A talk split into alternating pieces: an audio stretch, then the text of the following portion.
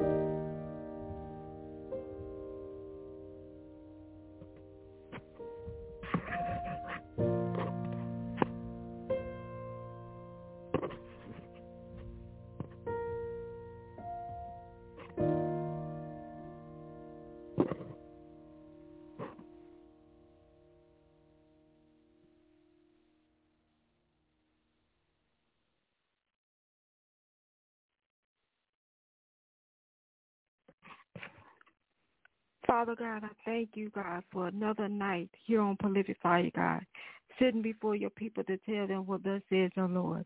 I thank you for each and every one of them, God. I thank you for imparting into their lives on tonight, God, so that your name may get the glory, God. I ask that you use me mightily on tonight, God.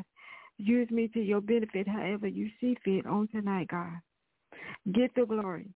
Get your glory in the name of Jesus. Amen. Fire, everybody. I am your humble host, Prophetess Stacy. Thank you for taking the time to join me on tonight. I pray that the word of the Lord will be a blessing unto you. Let's get right into it for tonight. The foundational text comes from Psalms 147, verse 3. It's Psalms 147 and verse 3. And I'm going to read it from the Amplified Classic. There's the AMPC it says, He heals the brokenhearted and binds up their wounds, curing their pains and their sorrows. Again, he heals the brokenhearted and binds up their wounds, curing their pains and their sorrows. To start this message off right, Prolific Fire family, allow me to take you back to your childhood with this nursery rhyme to prove a point. Now we all must have learned learned it when we were about four or five years old. And I know everybody's gonna remember this nursery rhyme. Like I said, we all must have learned it when we were about four or five years old. Which proves that God was preparing our young hearts even then for the pain he knew would come. God was preparing our young hearts even then for the pain he knew would come. Listen carefully. The nursery rhyme goes like this. Humpty Dumpty sat on the wall. Humpty Dumpty had a great fall. All the king's horses and all the king's men could not put Humpty Dumpty back together again.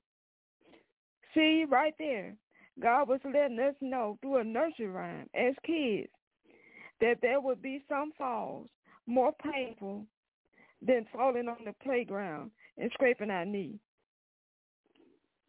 There will be some falls, some hurts, some pain, some brokenness that only God himself would be able to fix. Notice how it says that neither the, neither the king's horses nor the king's men could put Humpty back together again. They couldn't help him. They could not help him.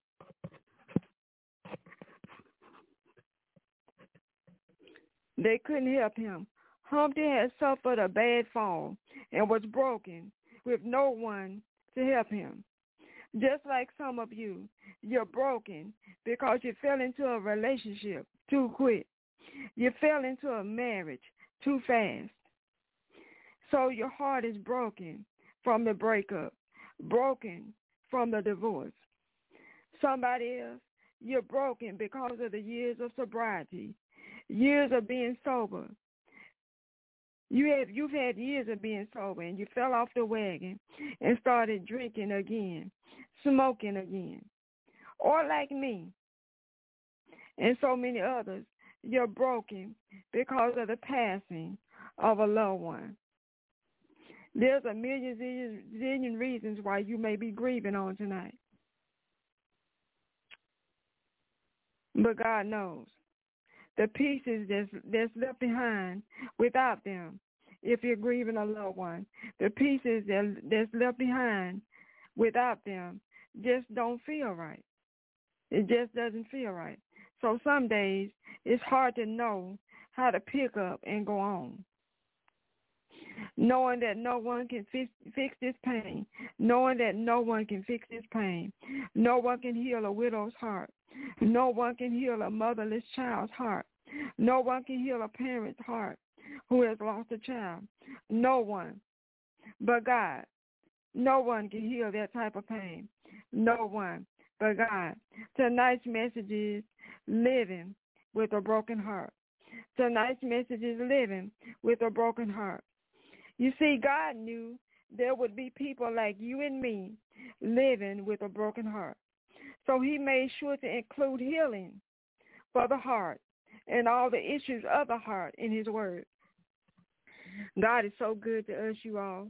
He made sure to include healing for the heart and all the issues of the heart in his word.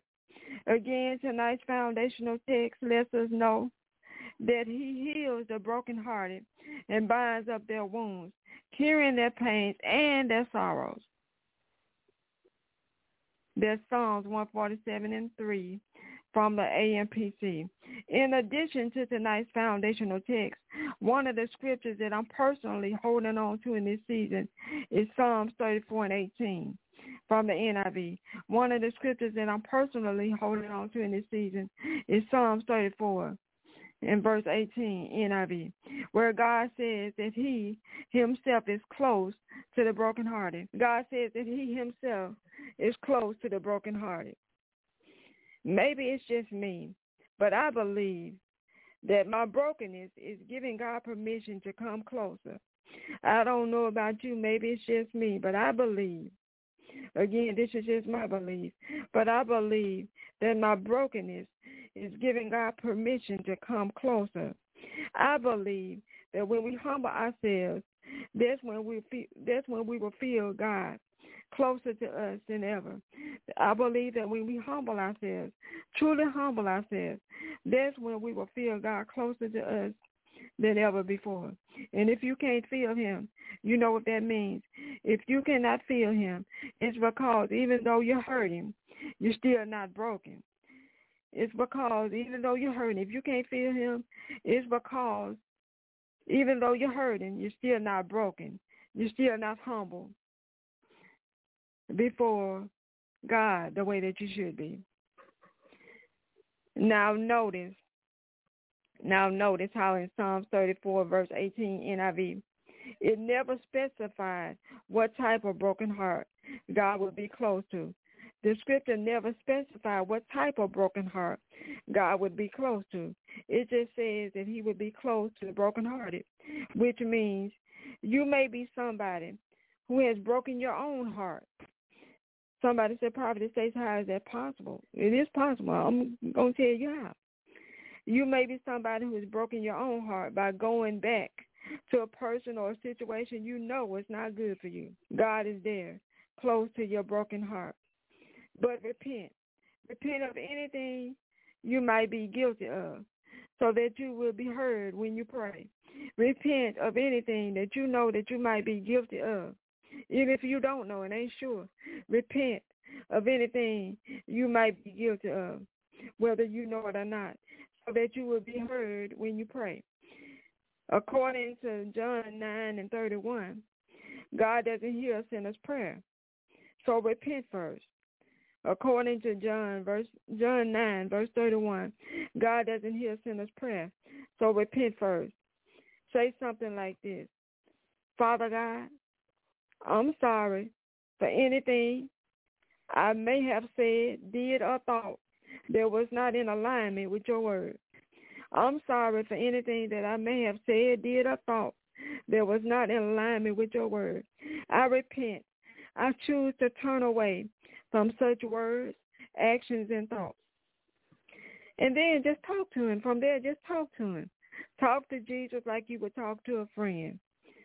Believe it or not, Jesus understands how you can love someone but feel like you have to always question their love for you. Believe it or not, Jesus understands how you can love someone, but feel like you have to always question their love for you. Jesus loved Peter, for example, one of his disciples. But after Peter denied him publicly, acted acted as if he didn't know him publicly in Matthew 26, verse 69 and 69 through 75 NIV. Before before Jesus could reinstate him, the question of do you love me kept coming up. When they had finished eating, Jesus said to Simon Peter, Simon, son of John, do you love me more than these? Yes, Lord, he said. You know that I love you. Jesus said, feed my lambs. Again, Jesus said, Simon, son of John, do you love me? He answered, Yes, Lord, you know that I love you. Jesus said, take care of my sheep. The third time, he said to him, Simon, son of John, do you love me? Peter was hurt. The third time Jesus said Peter was hurt by. He was hurt.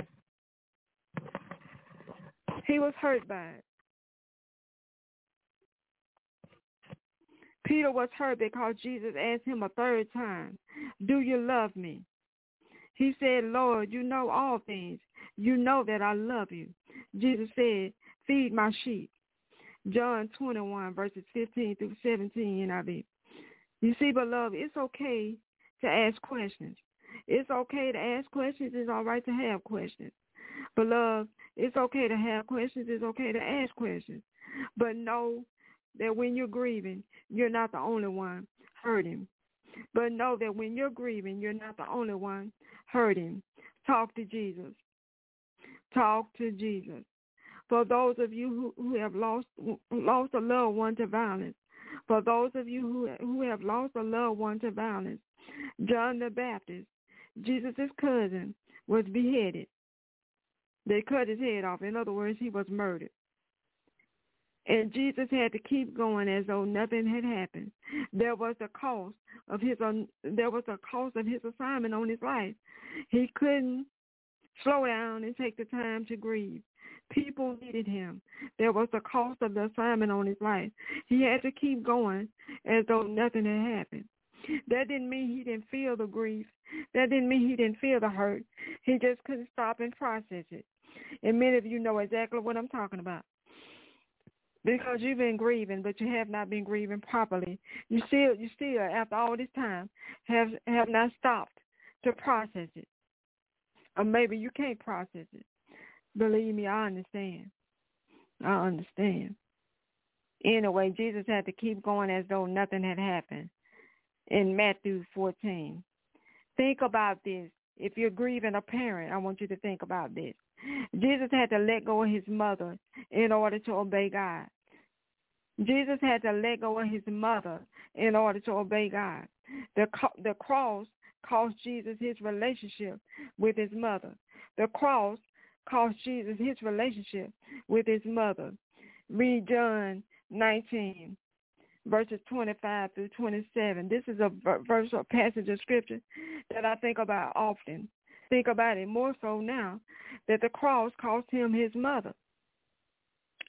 I don't think most people who claim to be Christians realize that when Jesus left the cross lifeless for you and me, he also left the cross motherless. And there was no going back and changing that. Therefore, I stopped by Prolific Fire on tonight to tell somebody, those of you living with a broken heart, as I am, he knows our pain. He knows our pain. Jesus knows my pain. Prophet, Jesus knows your pain.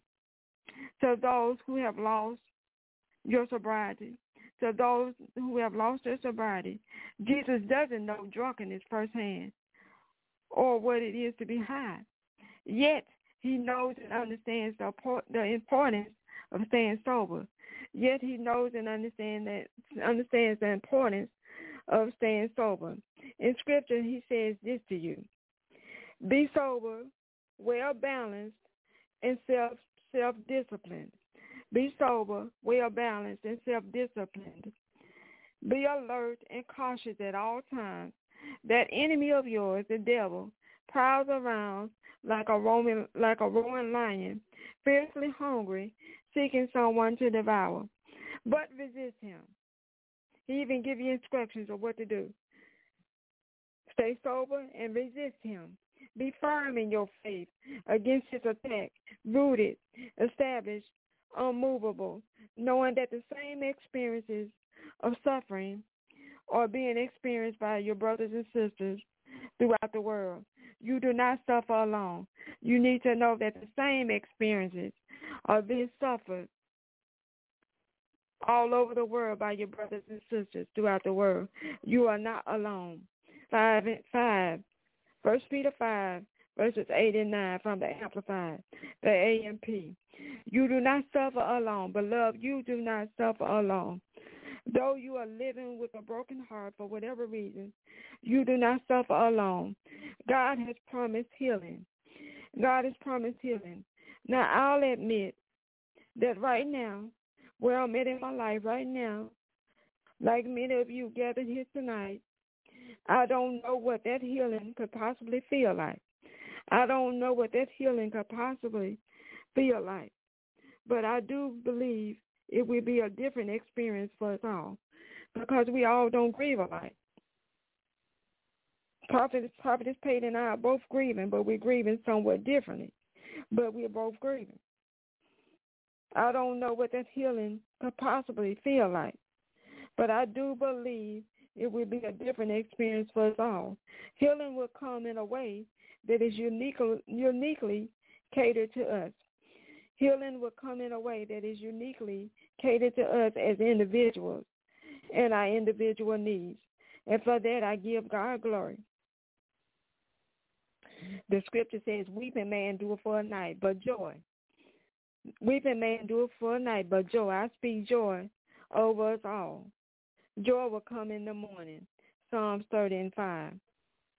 But here's the thing. But what would it feel like? Will it even have a feeling? What will it be like? And will our human minds be able to compare it to anything we've known as comfort, anything that we've known as relief, anything that we've known as joy before? I don't know. And that's the honest answer. I don't know. Stay tuned.